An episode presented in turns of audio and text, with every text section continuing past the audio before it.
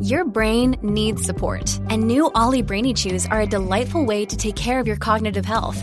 Made with scientifically backed ingredients like Thai ginger, L-theanine, and caffeine, Brainy Chews support healthy brain function and help you find your focus, stay chill, or get energized. Be kind to your mind and get these nootropic chews at ollie.com. That's O L L Y.com. These statements have not been evaluated by the Food and Drug Administration. This product is not intended to diagnose, treat, cure, or prevent any disease.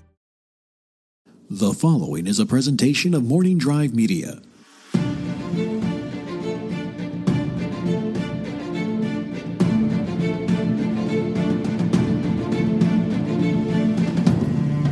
From the southernmost point of Dorne all the way up to the lands of Always Winter. And west to west, where apparently Jon and Sansa uh, didn't really know where it was. And to the shadows in the east. This is Casterly Talk. I'm Cat for the 28th edition of this show that was born out of Daily Thrones, a show made powerful by you, the listeners, people out there sharing the joy of Game of Thrones and A Song of Ice and Fire with me. A lot of little news tidbits today. Apologize again. It's just me. I say that, and not out of self-loathing, but I just love hearing the other people in the in the world of Casterly Talk speak. That's Andres Cabrera, Rachel Cushing, Lon Harris, Thomas Risling. I'm in the middle of a complicated move that's going on a lot longer than planned, and uh, my schedule is a little weird. So's uh, their life schedule is not weird; it's just life. So you know, I gotta I gotta talk to you by myself, which is why your phone calls, your messages here on Anchor mean so much. We got two calls today, uh, inspiring some thought starters, and we're to take a look at some of these news items that popped up this week. Some silly news items that, if you want to use them to fuel your hate, Game of Thrones season eight and Dan and David, you you can do that. I offer a, a perspective on them that uh, it's mine, mine alone. But we're going to address that here in a bit on the other side of the break, maybe. But first, I'm going to get into what ifs. We've been doing these Game of Thrones what ifs. You guys have been calling in with some great ones, and we got a fun one here today. One that, like the caller says, uh, he hadn't really thought about before. I've never really thought about too, and I think about a lot of little what ifs. Yeah, the Ned Stark ones. So what if he had left town? What if he never gone down to King's Landing? What if Robb Stark had uh, you know, kept his vow, uh, his agreement with the Freys? All those kind of fun ones. There's a lot of them. We've got a big one here today. I want to dive right into it. Uh, if you guys are ready for that, this is our good friend Eric Monroe with this Game of Thrones What If. Hey, Ken Casterly talks. So, a big what if I never actually thought about, and even back in the Daily Thrones days, I'm not sure if anyone ever brought up, is what if Jon Snow had stayed dead? What if he was never brought back by Melisandre and that was the end for him? I think that changes things in a very big way. Number one, I think it strengthens the Boltons' hold on the North. With, without Jon, I think they hold the North. With Stannis gone and Jon dead, uh, you know, as Sir Davos said, as long as the Boltons hold the North, the North will suffer. But the the bigger thing might be would the Night King have won if Jon had been dead? Because a lot of what Jon might not have struck the killing blow, but a lot of what led to the Night King's downfall was Jon, you know, telling Daenerys about the threat and convincing everyone to band together, and you know the the dragon glass and all that was Jon. So, what would have been if John had stayed dead? That is a great question, Eric. Uh, you know, the fun thing about these what ifs, let's put this on the table. With what ifs, you're saying, you know, what if, which means the butterfly effect uh, is in, in, in effect. One little ripple changes and things we know and love don't happen. But let's forget all that. Roll up our sleeves and really dive into this one. Jon Snow dies, does not come back. He has no greater purpose. He is not Azor Ahai reborn. He's nothing he is the bastard we all thought he was, or those in the in the story, and uh, he dies. He goes away. Alliser Thorne takes over. All right, there's a lot of things.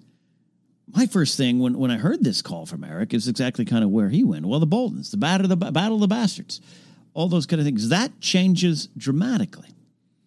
Jon Snow went around trying to gather an army to fight Ramsay Bolton, and he he found a small one, but he he led everyone there regardless. Sansa Stark is key to that victory, without a doubt. Not just because of the late uh, Hail Mary pass of the Knights of the Vale. I think her being uh, considered the true born Stark. I think that was key to a, lot of uh, the things happening. And also key to, I think, fueling Ramsay's anger and rage, which could be a bad thing if you're fighting Ramsay, but also I think he could make some mistakes. He was so cocky and confident. Uh, because I think fueled in a large part, a large part of, of, just really rubbing it in Sansa's face. There's an inspiration there, um, but I think I think you're right. I think the Boltons hold the North. Jon himself couldn't raise that many banners, couldn't raise that many swords. He, he took what he he could, and it's a miraculous finish again, in large part because of Sansa Stark. Sansa would be in opposition. I think there would come a time where they would fight. I another what if is you know what if Stannis doesn't do half the things he does and they team with him? That's a different timeline, right? So then with the Boltons in the north, and let's just say Ramsay's by himself. Sansa is not back in the fold. She's not captured. She's not forced back to to Ramsay's side. Would shiver. That would that would be horrible. Um, they hold the north. The survivors, I don't know where they go. They can't go to Castle Black. Alliser Thorne's in charge. Uh, no, no friend or relative of Jon Snow is going to be welcome here. And then Cersei has the throne. That all takes place, I think, as planned to season six. I think Jon Snow affects too much of Cersei's journey in season six, blows up the sept, takes the throne. Now Cersei's got to deal with the Boltons, but not necessarily in a, in a military sense. There's an uneasy partnership there.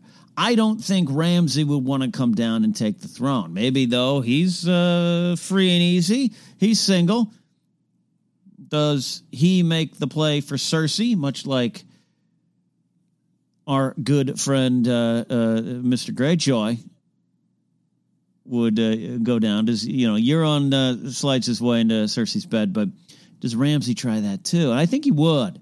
It would make sense. Just merge this entire kingdom. Cersei knows the North is unruly. It's wielding. It's uh, it's it's not easily pulled into the fold. It's not easy once Sansa gets control. We see that. So I am intrigued by this idea. It's a it's a negative idea. It's a bad thought, but I think the seven kingdoms outside of Dorne again would be in the fold. Whether or not through marriage or not, I think Cersei and Ramsay could somehow work together. I wouldn't trust Rams, Ramsay if I was Cersei, but I again, I he's power. Power creates a thirst for more power. But I think just Ramsay wanted to get his name, wanted to prove himself to his father, then kill his father, take Winterfell, and hold the North. Does he have the interest going down? I don't think it's on the surface, and I don't think he wants to fight Cersei in King's Landing. They'd be together. So then what happens is Dany hits the shores. Dany hits the shores, and she's got the North to deal with and the South.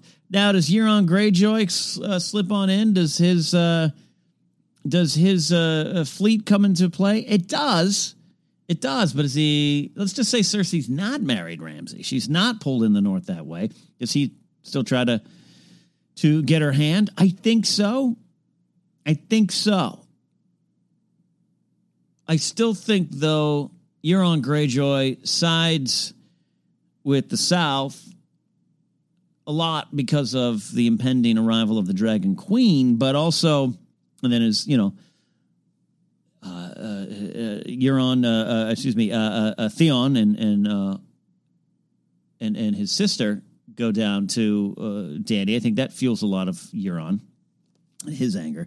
But I think if if Euron's not afraid of the North at any kind of uprising, he he. he he can't play upon that. If if if Ramsay's not a threat to the crown, like Jon and Sansa were, victors of the Battle of the Bastards, then uh, I think Euron doesn't have as much to offer Cersei.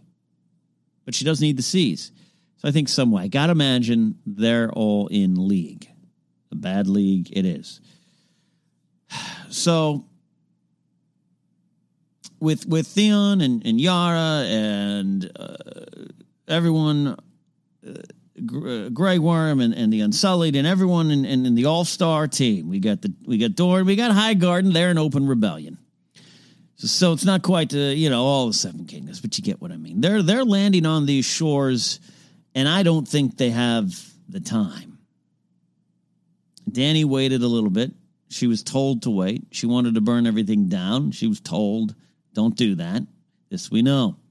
But I think she lands, and I think she is not just immediately outnumbered, even more than they already were, but there is not the looking at the North as an area we don't have to worry about right now. We don't have to worry about in terms of violence. We can go make peace with the North. Um, she calls Jon down, obviously. And even though it's tense and even though it's not pretty, um, I don't think they 100% would be convinced that Jon Snow was going to come down and attack them, right? But with Ramsay, they got to know he's going to come down and attack us. Cersei has us completely outgunned. I think there's a little less of the calm confidence that Team Dany might have had, and they might have said, you know what, we should do some burning.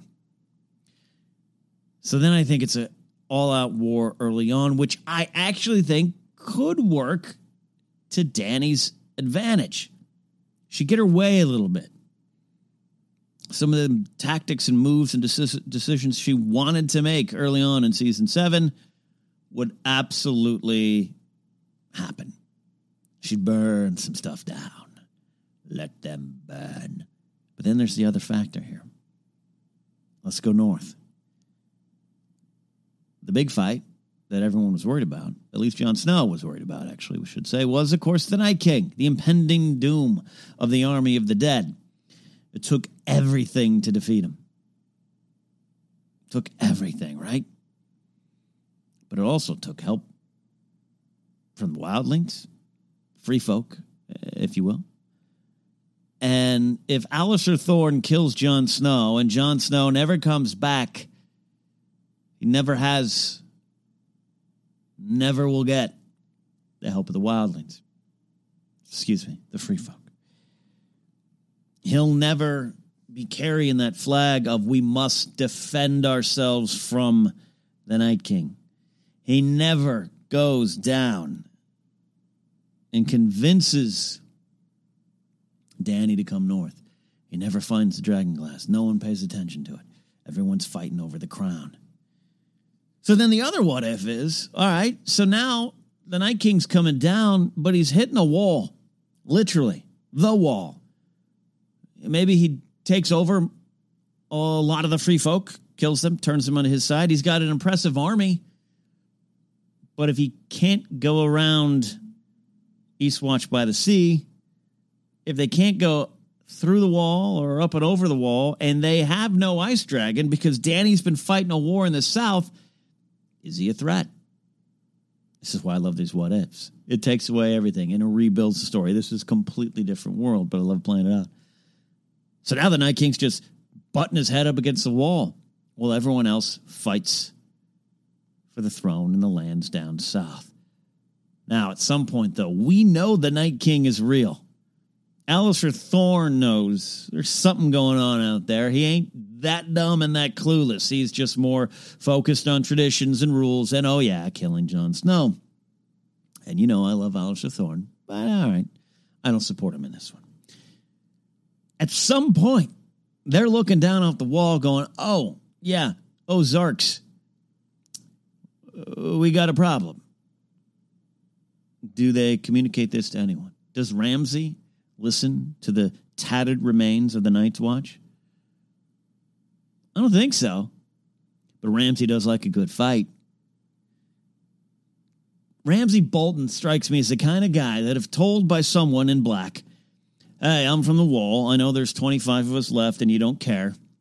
Um, but uh, I can confirm that there is an undead army at the gates and they want to come down and they want to kill everybody. I don't think Ramsay would go, oh no, we must stop them. I think Ramsay would say, oh, I think I want to stop them. That sounds like a fight. Sounds like a good Friday evening. And then maybe the fight goes that way. Now, does Cersei join in that fight? No. Cersei does the same thing, just with a little less, uh, little less, uh, you know, vindictive nature. All right, Ramsay, you're on our team. You want to keep the North? Go handle this for me. Maybe then I'll marry you. You're on, you're down here. We got the Dragon Queen. Keep her at bay over here. Maybe one or two dragons are killed just the same. We parlay with her. We don't parlay. I think Cersei's feeling in control. And she goes and sends Ramsay Bolton up there. Ramsay's going to lose that battle. He's going to have to go to Castle Black. Tough to defend from the south, but they just have to worry about the wall. Do they go out and meet them? Ramsay's smart. Jon Snow's the one that's going to be like, yeah, let's grab our horses, let's go.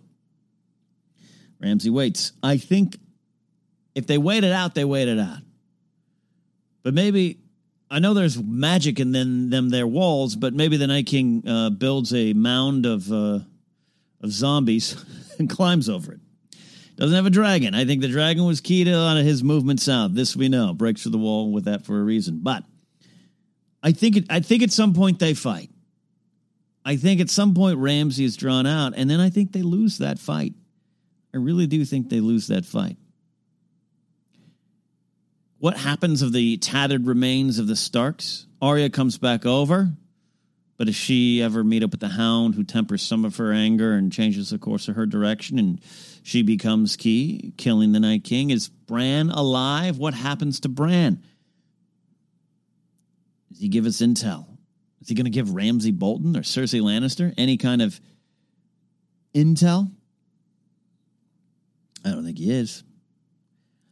Uh, I think Ramsay loses. I think the Night's Watch loses. The wildlings, the free folk are gone, turned into an army of the undead, and I think they do come south, and I think we're in the same spot. Then, maybe then, Dany, with or without Dragonglass, you hope they'd find it. Samwell Tarly's still around. Someone's got to believe him. Maybe Jorah comes back. Hey, uh, this kid knows something. Cured me of an incurable disease. Says his Dragonglass here. Maybe da- Dany takes uh, some healthy dragons. Again, she's been fighting Euron and Cersei, so maybe she's got only one. But it's not a dragon on dragon fight. No ice dragons coming her way. And maybe they meet. Maybe they meet at the Moat Cailin, the twins, all the way up Winterfell. White Harbor? I don't know. I still think there'd be a struggle and Dany alone could not kill the army of the undead? Does Arya emerge? Does Bran find safety? Does Bran know? Bran knows this stuff. Does he seek out if if if the Starks lose the Battle of the Bastards? Does Bran find his way down somehow, some way to Dany.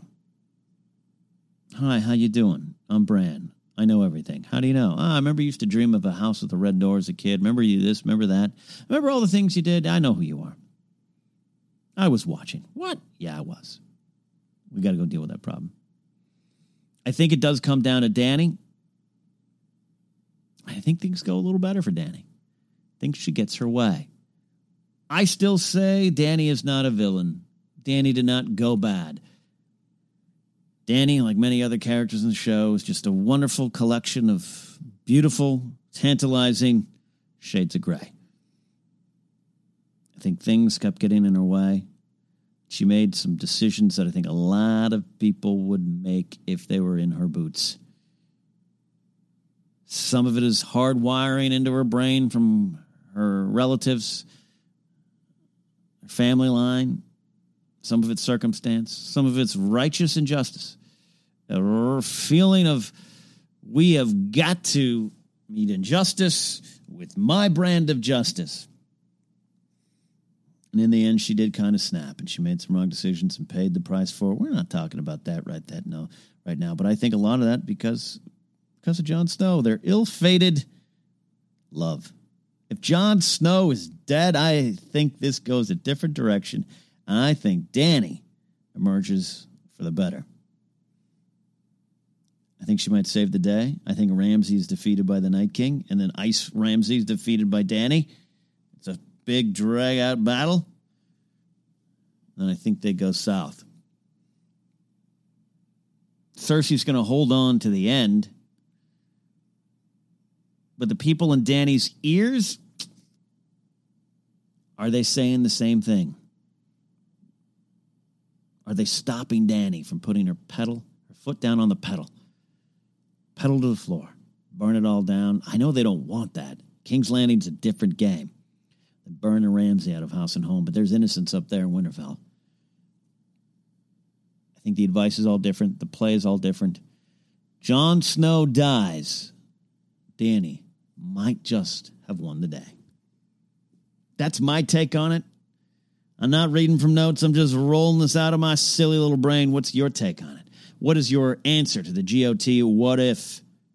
What if Jon Snow never came back from the dead? On the other side of this break, we're going to be taking another call, talking about some of these little silly GOT news bites.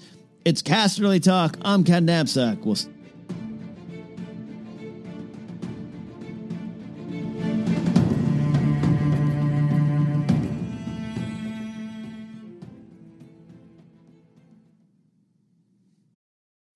When you need mealtime inspiration, it's worth shopping Kroger, where you'll find over 30,000 mouthwatering choices that excite your inner foodie. And no matter what tasty choice you make, you'll enjoy our everyday low prices, plus extra ways to save, like digital coupons worth over $600 each week. You can also save up to $1 off per gallon at the pump with fuel points. More savings and more inspiring flavors make shopping Kroger worth it every time. Kroger, fresh for everyone. Fuel restrictions apply.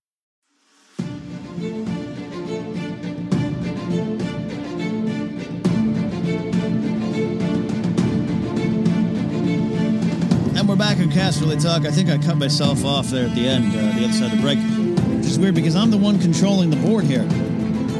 I just love my RODECaster Pro mixer so much. I love pressing all the buttons. I think sometimes I get jumpy, and I, I, I, I uh, love having a mute button. But I'm not muted now. I'm here with you. We get some more what ifs next week. You have a what if? You want to respond to this what if? Let's have that discussion. Just reach out through the Anchor app. If you download it, put on your phone. You can listen to your uh, the podcast anywhere you want. Anchor uh, has uh, Casterly Talk available in several spots. I think there's like 12 spots. Just search for it. But if you want to pop on the Anchor app or just go through the desktop, uh, anchor.fm, uh, search for Casterly Talk, you can uh, call in 59 seconds, leave a response, leave two want to hear your thoughts, your opinions, your stories. That's what makes this all interesting. We got a call here right now from our friend Scribbler. Hey Ken, this is Jeff Saunders, the Scribbler, and I have another what if question for you. Um, I know a lot of people were or seemed dissatisfied with the way the show ended, and uh, I got to thinking, you know, uh, really the only thing I was dissatisfied about was that there wasn't more. And what I mean by that is, I feel like we were very spoiled uh, through the first six seasons because of the pacing. And um, once we got to the end, everything seemed to happen very quickly. Uh, and I was wondering if uh, the show had been told a, as a series of movies instead of in long long form storytelling on television uh, if the ending would have maybe not felt quite as rushed. Um, curious to hear what your thoughts are of it. Uh, thank you. Keep up the good work. Thank you, Scribbler. I like how that he says this is Jeff Saunders, the Scribbler. That's like a good villain in a, in a new MCU film. From the multiverse comes the Scribbler. Uh, Jeff's doing good work. Follow him uh, around. Uh, I got to get his Twitter handle up. I got to get. I got to get his Twitter handle up because uh, Jeff is. Uh, you can follow him at Jeff Saunders seventy four. Saunders S A U N D E R S. He um, great guy, uh, Patreon supporter of mine. We've met at several uh, events uh, in Houston. We was there for comedy show, and just a great dude who does a lot of work with charity for children's cancer research. He's got some stuff going on right now, and I want you to give uh, Scribbler a follow, or at least a look see to see if you can help out with some of the charity work he does. You can always go to kennapzok.com. We have a charity spotlight page, and some of the work that uh, Jeff does is on there. So He's got this call here, though, uh, about the end of season eight. Right? Let's dive back into these waters. This is a, it's dangerous territory, but I'm okay diving in. I'm okay having this conversation. I, without a doubt, agree with the idea that we didn't get as much of, of Game of Thrones in the last couple seasons. It sped up. And now, because uh, it's in vogue to burn Dan and David at the stake, every decision that they make or that you hear that they made, uh, anything that comes out, it's easy to be used against them, right? You can tear them down with it. Well, HBO wanted to give them 10 episodes. They only chose six in the final season. They only chose seven. We don't know the full context of that. We don't know. I still believe you look at the behind the scenes footage uh, that was uh, available in the documentary at the end by HBO at the end of the show. I mean, they barely survived making season eight, just their whole crew. Six episodes, these battles, these night shoots. I think the idea of doing full season seven and eight, I think uh, it's just tough. I, I finally listened to that full podcast interview with Miguel Sapochnik, the director, uh, of course, Hardhome, Battle of the Bastards, and uh, the the big the big events here in season eight. He took season seven, seven off, and it's fascinating because he's got some things that, from a distance, sounds pretty snarky to Dan and David, and they didn't get along necessarily early on. He didn't have their trust, but he grew into it, and he's very outspoken, candid guy, but it seems very reserved. He's not wild and crazy, very reserved and uh, intelligent filmmaker. And he took season seven off. He was like, "No, thank you," because uh, he just it took too much out of his life in season six and season five, and he comes back in eight. And I I think that can translate to everyone. So there's some practical reasons when you hear David and Dan didn't want to do 10 episodes. That has to factor in. Whether or not that is the right answer or not, I don't know. I just want everyone to always keep that in mind. But Jeff's not wrong. Jeff is with a lot of people. It did feel rushed, right? I, I'll agree with that. I will celebrate the, this show to the bitter end. I love season eight, but yeah, and we talked about it as we broke down. Lon Harris was was really insightful on this. Yes, we we we had a lot of moments early on that were slow burned conversations. Some of the best stuff, and always will be some of the best stuff in the show. But that had to be set aside so we can have this spectacular battles that we got. I will defend the long night to the ends of the earth, but even uh, episode five, Dany burning down the world, it's spectacular stuff. And if you're okay with that trade off, I think is where you come down on the final season. Going into season seven, they warned everybody things move fast. And it became a joke. You know, oh, how small is the map? How fast did Gendry run? I I think they had to do it that way. And I think once you heard, I'll tell you personal, this is me. When I heard next season, season seven of Game of Thrones, only seven episodes, I was disappointed. Head kind of sunk a little. Oh, man. Only seven? Come on. Give us more. Give us more. Give us more. Because we want more. We want more because we love it. And so when you feel as though you're getting less, and you are getting less, but when you feel as though you're getting less, it feels worse. So if something does happen kind of fast, whether or not they set it up and they wrote it rightly, all those kind of smart, uh, writerly critic things you could say. A lot of friends of mine talking off air to me, you know, well, they didn't do this. Yeah, I know, and you're a writer and I'm a writer and I get it, but I think, I think it, it, its perception becomes reality if you're watching something in season seven and you go, oh, well, they got there fast. Well, of course they did. It's only seven episodes. Duh, man, we're missing out on so much. What are you missing out on? We don't know. I used to joke in season seven, especially when I was doing the Collider show at the time. Uh, you know, do you want an episode of Davos and Jon on a ship for three weeks? Now, we want one conversation? Yeah, absolutely.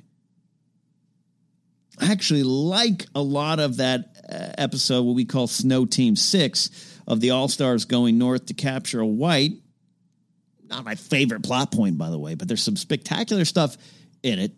Some spectacular stuff at the end of the episode. Jon Snow fighting. I mean, it's some great stuff. Benjen returning.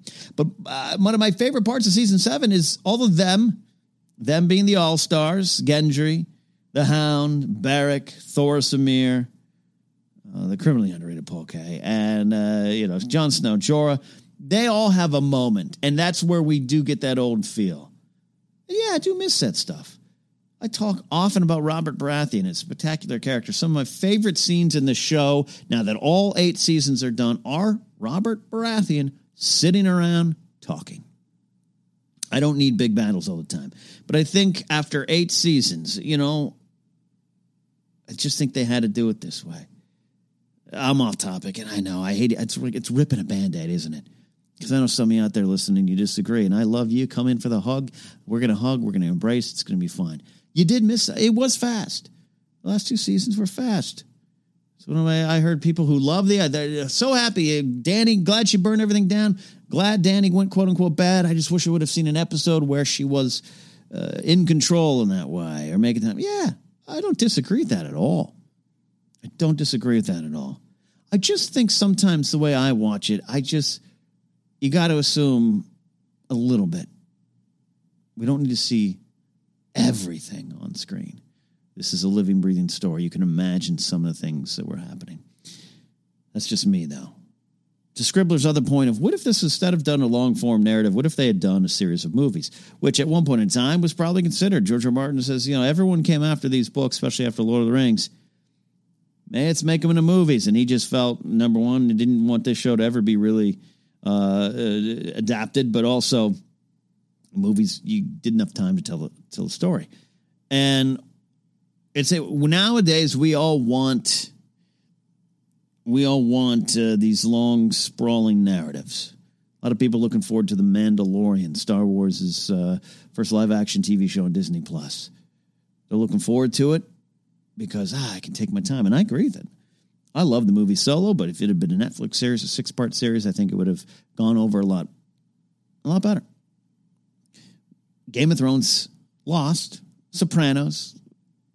Dream on, hell, dream on. Um, no, um, Wire, Deadwood, a lot of shows uh, before Game of Thrones brought in this idea of you could have a cinematic feel to uh, everything on a TV show. There was an era, I'm part of uh, growing up in that era where you just didn't think that.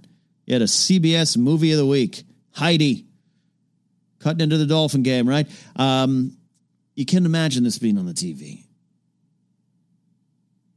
But it's interesting to think if Game of Thrones had been a, an HBO movie series, four movies, could you scrunch all of it? And you want to talk about things moving fast, people be upset. But to Scribbler's point, if you had gotten to the end faster and we didn't uh, invest eight seasons, nine years into this, not even take into effect the book readers, but they still have that. We still book readers. We still have that forthcoming, right? If you were to take all that and you get to it faster, are you as disappointed with the end? Do you feel as rushed? And I think we talked about it recently. We had we had someone call in saying, "Hey, I know someone who binge watch hadn't touched the show till uh, season eight ends. Binge watched it in a month or two weeks or whatever it was, and they loved the ending and couldn't see the problems." Yeah, I think absolutely talk about expectations building up. But also, again, if you go into season seven, I think it starts with season seven, where we were, that was, we're like, wow, we're only getting seven episodes. And no, the next year we're only getting six. Wow, we're, mi- we're missing out. I think you start feeling as though you're missing out all around, where there's definitely some sections and some storylines that you are missing out. Point blank. I'm not, I'm not going to push against that. Totally agree with it. There's times I'm like, oh, okay, we got that solution. Jorah, I'm a Jorah guy. You all know. I thought Jorah's, Jorah goes all around the world, has a great emotional send off with Dany, season six, and then, you know, he's back and then he's better. I'm glad he's better. I can imagine all the other stuff. I don't need, I didn't need to see Jorah going around the world, um, you know, sitting there, uh, um, you know, uh, can you cure me? No. Can you cure me? No. I didn't need to see that. I can imagine that. But yeah, the solution comes pretty fast. I understand that. Not pushing back. But I don't think, I think it would have been worse. We just would, maybe we wouldn't have been as invested. I don't know. But then Lord of the Rings comes along and I'm invested in those movies. But you know what I like more? I like the five hour versions. I want more. We'll never know that answer though. We only have what we have. We have season eight, which we know a little controversy, a little bit, a little controversy, and it's still going. Controversy still going. A script leak. It's not really a leak. The scripts are available. It's an Emmy nominated script. You can grab a hold of it. No one leaked it out there but it fired everybody up. There's a couple things getting getting people fired up this week. Uh, there's one. There's this thing. I the, the, thing going the map. It's it, and these are come from stage directions, screenplay directions. Where there's a, a Dan and Dave uh, had this little line. The off. This is an offhand aside. Uh, Jon and Sansa both failed geography. This is uh, when Arya is talking about going west of west, all this kind of stuff. People are upset about that. And then there's this uh, the explanation for Drogon melting the Iron Throne. We look over Jon's shoulder as the fire sweeps toward the throne, not the target of Drogon's wrath, just a dumb bystander caught up in the conflagration. We look through the blades of the throne as the flames engulf it and blast the wall behind it. So here's what it is, right? This, everyone's upset. The Jon and Sansa one, look, I, have written a lot of uh, scripts, studied screenwriting. I started going to college for that. I, I, I read a ton of William Goldman books and, and, and, screenplays. The best way to learn screenwriting, by the way, is to read scripts of all eras. The styles change. One thing that has changed over the years, and I used to love the way Goldman did it, but it is is stage directions, screen directions. These are things the audience are, are never really meant to see we see the action, we see the dialogue, and uh, the tone, and, and, and the screen directions, the stage directions set that. But again, they don't serve no serve a purpose. I am, if you've ever read a script that I've written, or even a sketch, anything, something, something like that, I am very, very simple now, and that's changed. When I first started screenwriting, and okay, here, here's a here's example. This is from the script. Uh, they write, he, being Drogon, he looks down at Jon. We see the fire build up in his throat. A line, a beat, a, a, a space, I should say. Jon sees it as well. He prepares to die. All right. That's, that's how that starts. When I started writing scripts in about 93, 94, uh, this is what I would have written. The dragon looks down at Jon, anger in his eyes. We see the fire build up in the throat of Drogon. Vengeance is burning. Jon sees it as well, and he prepares himself to die by scrunching up and winching for pain that is about to come. I, that's how I would have done it. It's not how you're supposed to. And I would have been encouraged. I was encouraged a little bit more back then during those days by, by a great screenwriting teacher, but but that's kind of how I would have approached it. This is almost too long now. He looks down at Jon. I would have put, he looks down at Jon, comma, fire building up in his throat, or fire builds up in his throat. Jon sees it and prepares to die. Or Jon sees it, period, prepares to die. Minimalist stuff. And then you can get a little sassy, man. You can put a little feeling into these. Uh, Cody Hall and the Wangers. Uh, if you watch and listen to their stuff, I, I, suggest you do. Go to Amateur Hour Films online. Go to the Wanger Show. Cody Hall is a great sketch sketch writer. Uh, Christian Hobbs is a great sc- sketch writer and script writer, and, and they have a lot of it too. Little jokes, little sides. This might be the answer to them. That Drogon was like, burn it all down. I'm not killing Jon. I kind of like you. Bah, throwing fire against the wall, and the throne happens to be there. That might not be what we even said here on Casterly Talk, but this happens a lot. I just wrote a Star Wars book over 110,000 words about Star Wars. About six of them were apparently cut out of the book. Different, different discussion about copy editing. Um, I love getting deep into Star Wars. But you're analyzing someone else's work. And in this case, you're analyzing the work of two guys and their whole team that's adapted from someone else's work. You're going to take things from it. You're going to watch it and see it. I love debating the chosen one in Star Wars. I love that Obi Wan Kenobi has changed his opinion on who the chosen one might be, and that he kind of comes down to this idea that it's Luke, even though at one point he clearly believed it's Anakin, but now maybe it's both. There's a new hope in Luke. I love that. Star Wars Rebels, the animated show, season three, the Maul and Obi Wan Kenobi fight, and the final look at Luke and what he says to Maul, blah, blah, blah. But you know what? I could, I, and I did. I wrote about it in the book. But you, you have to realize George Lucas is saying, well, no, Anakin's the chosen one. And you should watch Star Wars episodes one, two, and three, four, five, six is its complete story of Anakin Skywalker, the chosen one. He's a creator. That's his right. That's the answer. Doesn't mean you still can't talk about it. I love crawling into these worlds. Dan and David did write this. I see it. It's not my favorite thing. I love the idea of what I saw of Drogon going, My mom's dead. You did it, but really the throne killed her. I'm going to burn it down. I'm out of here. I saw that. You saw a lot of people saw that. Clearly, that was their effect. The end result is the same. I like our interpretation. It's kind of something we came to uh, an agreement as a team here at Casterly Talk. I don't necessarily agree with this take on it, but the end result is the same. And, and in a weird way, it's even more of a statement on the throne. In the weird way, this one says the throne, the pursuit of the throne is so empty that it was destroyed by a creature that didn't really know it was destroying it. It didn't care. That's how little it mattered. And the pursuit of it destroyed lives.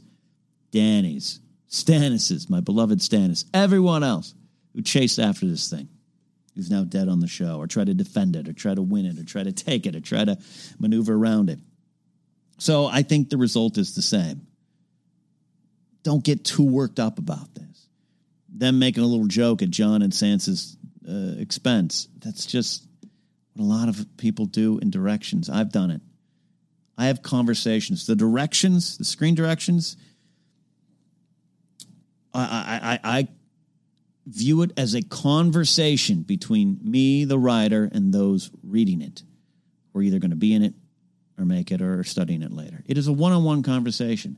I'm telling you the story. It's not beautiful prose. It's not grammatically correct often. It, it is just quick, punchy. You don't want to take the time. The dialogue and the action that comes from this, that's what's important. That's the end result. If that's their interpretation of it, I respect it as artists. I like the idea that Drogon had a little bit more say in what he was destroying. But here's the nice thing it doesn't change the ending, does it now? It's all the same. It's all the same. What do you think?